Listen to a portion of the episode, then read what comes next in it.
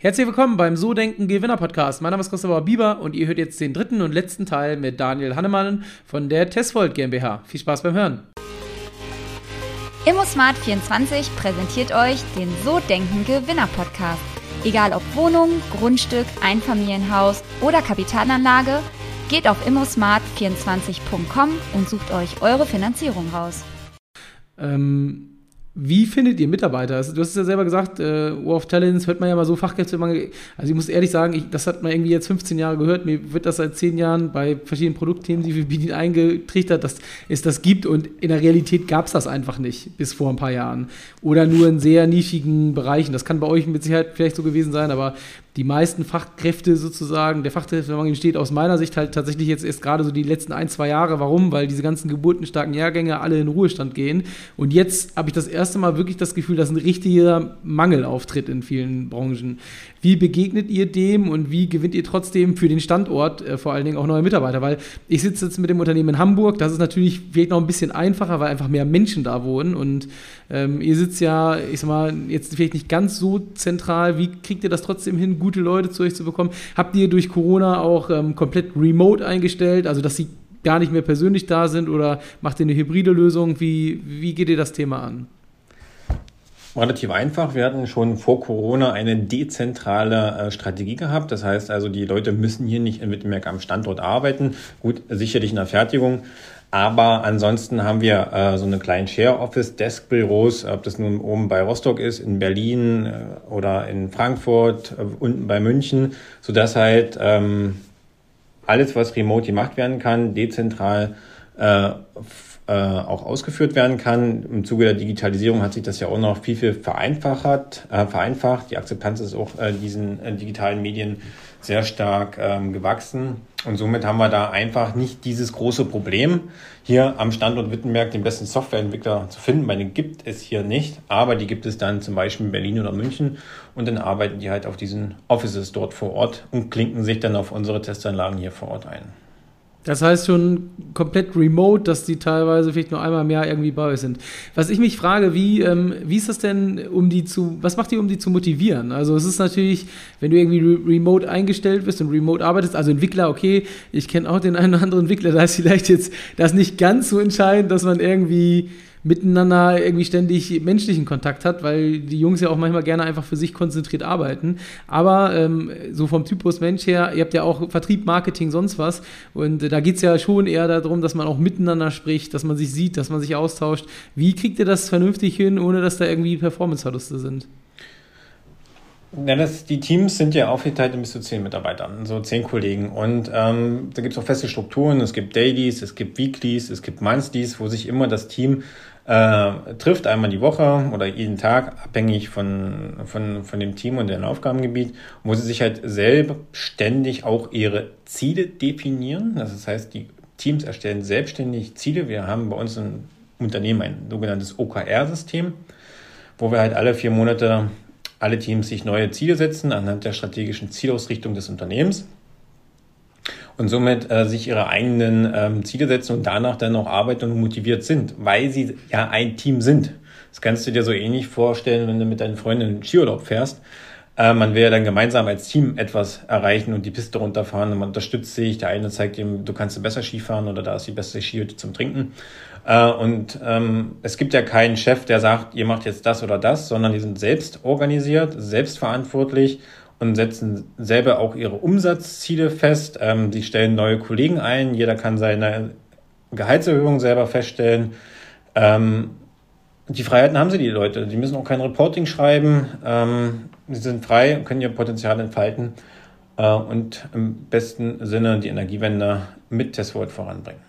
Und wie macht ihr das, um die ähm, Mitarbeiter langfristig zu binden? Habt ihr irgendwie so Share-Programme oder ähm, macht ihr besondere, habt ihr besondere Benefits oder was, was gibt es da um, weil man muss ja ehrlich sein, ähm, gerade so im IT-Bereich, äh, Programmierer, das ist ja, theoretisch kann sich so jemand ja aussuchen, wo er arbeitet mittlerweile. Also äh, muss man auch als Arbeitgeber ein bisschen quasi Mehrwerte bieten, um so eine Menschen für sich zu gewinnen. Also es gibt kein Bonussystem bei uns, auch das wurde abgeschafft. Es wird kein Vertriebler deswegen das Unternehmen verlassen. Es gibt keine Incentives für die Mitarbeiter, aber es gibt Freiheit. Das, das, heißt, das heißt, erläutere das nochmal ganz kurz. Es gibt Freiheit. Äh, die, die, Teams entscheiden ja selbstständig, was sie für Ziele erreichen wollen. Es gibt keine, es gibt, es gibt bei uns komplett Vertrauensarbeitszeit. Die Leute, heißt, werden, noch nicht, die Leute werden noch nicht kontrolliert. Okay, also wenn die Arbeit und die Ziele und die Ergebnisse erreicht werden, ist es eigentlich egal, ob du eine Stunde brauchst oder zehn. Hauptsache quasi, man, man schafft das, äh, was man sich gesetzt hat. Richtig. Also wir bieten zudem noch, das Einzige, was es gibt, ist eine Unternehmensbeteiligung. Jeder, der hier ans Unternehmen bekommt, kommt ja Anteile am Unternehmen. Aber das sehe ich nicht als so großen Hebel aktuell. Also es wird genommen, äh, die Leute freuen sich auch darüber, aber da es keinen Bonus gibt oder andere Incentives, also wir halten die Mitarbeiter nicht die Möhre vor die Nase, der soll dann hinterherrennen, sondern können sich selbstständig Gedanken machen, wie sie das Unternehmen und auch ihren ähm, Aufgabenbereich äh, effizienter gestalten und auch voranbringen können. Okay. Wenn ich jetzt bei euch durch die Räumlichkeiten laufen würde und sagen wir mal, es wäre irgendwie Mitarbeiterversammlung gewesen es wären ein paar da, also nicht nur ein Remote zu Hause. Was würden die über dich als Chef sagen? Ähm, ehrgeizig. Ähm, guckt manchmal öfters ein bisschen grimmig. Wie gesagt, da ist die Achterbahnfahrt. Ähm, und äh, aber immer, ich bin immer, aber die würden immer sagen, ich bin immer da, wenn sie jemanden brauchen und äh, unterstütze auch, äh, egal wo ein Problem ist, auch wenn in der Produktion oder im Einkauf, ähm, bin immer dafür da und wenn es Probleme gibt, versuche ich gemeinsam mit den Kollegen das zu lösen. Ich mache keine Vorgaben, ich sage den Leuten nicht, was sie zu tun und zu lassen haben und biete denen halt den möglichen Freiraum, äh, aber in Abhängigkeit der Vision und unserer strategischen Ausrichtung. Also das heißt, wir können jetzt nicht entscheiden, wir bauen jetzt äh, Batterien für die U-Boot-Flotte äh, fürs Ausland, sondern wir bauen Batteriespeicher für die Energiewende. Okay, alles klar. Also das große Dach oben drüber gibt es dann irgendwie schon. Ähm, kommen wir, wir kommen so zum Schluss. Ähm, ich würde gerne mal wissen, was, was, dich antreibt. Also wir haben jetzt schon eine Dreiviertelstunde irgendwie erlebt hier im Interview. Ähm, so, wenn man das mal so ein bisschen reflektiert, glaube ich, dass ähm, so finanziell und so ein paar Sachen, die sollten bei dir wahrscheinlich alles schon ganz gut geregelt sein, wenn man dich jetzt so hört und, äh, und, und das mal so ein bisschen analysiert. Was treibt dich an? Also was ist das? Ist es wirklich dann irgendwann der Riesenexit und dann nie wieder was machen? Oder, oder was, was ist das, dass äh, wirklich du äh, trotz dieser ganzen Herausforderungen immer wieder jeden Tag von neuen Gas gibst? Also äh, ich bin nicht exit-orientiert. Ähm, ich habe auch noch nie ein Unternehmen verkauft. Äh, mit Verkaufen tue ich mir auch an sich schwer.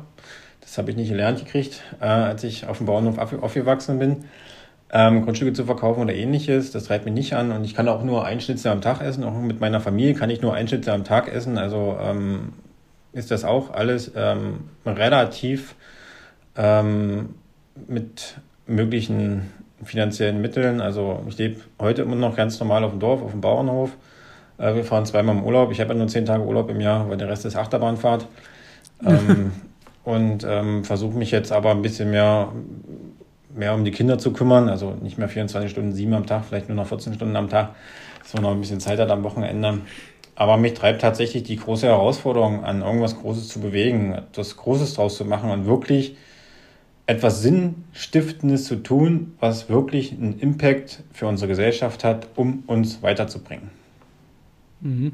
Und jetzt, das ist eine ganz coole Überleitung zur letzten Frage. Wenn das jetzt Menschen hören, die auch darüber nachdenken, sich selbstständig zu machen oder vor diesem Schritt stehen, was würdest du denen mitgeben auf dem Weg? Ja, viel Energie, Obst und Gemüse essen und äh, immer lösungsorientiert sein. Okay, super. Und viel Kontakte, Netzwerken. Es gibt immer coole Ideen, die andere, andere Leute haben. Nie am Alleingang irgendwas machen. Immer zusammen. Und, wieso, nicht im, ähm, wieso nicht im Alleingang? Also meinst du nicht alleine gründen? Oder? Doch, doch, man kann alleine gründen, alles in Ordnung, aber viel Austausch, viel mit anderen Leuten sprechen, viel Netzwerken, um halt auch ähm, viel über die noch zu kommenden Probleme und Hindernisse zu wissen weil wir holen uns ja auch im Unternehmen sehr viele alte Hasen mit rein ins Boot, wo wir die, die schon die ganzen Probleme der Zukunft kennen oder schon erlebt haben, wo wir einfach nicht nochmal in das Fettnäpfchen äh, reintapsen müssen, um halt auch schneller und flüssiger voranzukommen. Also dieser Flow, also wie so ein Bach, also das Wasser muss fließen und die Steine, die da drinnen liegen, die immer für Verwirbelung äh, suchen, äh, ähm, für Verwirbelung sorgen, die müssen raus aus dem Bach. Der Flow muss immer sichergestellt sein. Und dann macht es auch Spaß. Okay, cool. Daniel, mega, vielen, vielen Dank für den Einblick. Ähm, und äh, ich bin gespannt, wo die Reise hingeht. Das könnte richtig groß werden, wenn man das alles so hört und sieht. Und ähm, ich drücke dir auf jeden Fall viel oder ganz viel, ganz fest die Daumen für die Zukunft und ähm, bin gespannt, wo es mit Testworld und dir hingeht in den nächsten Jahren. Vielen Dank fürs Interview. Ja, danke dir. Das war's, das war Teil Nummer 3 mit Daniel. Wenn es dir gefallen hat, dann freue ich mich, wenn du nächste Woche zum nächsten Interview wieder mit am Start bist und abonniere gerne den Podcast oder hinterlass eine Rezension. Bis dann. Ciao, ciao.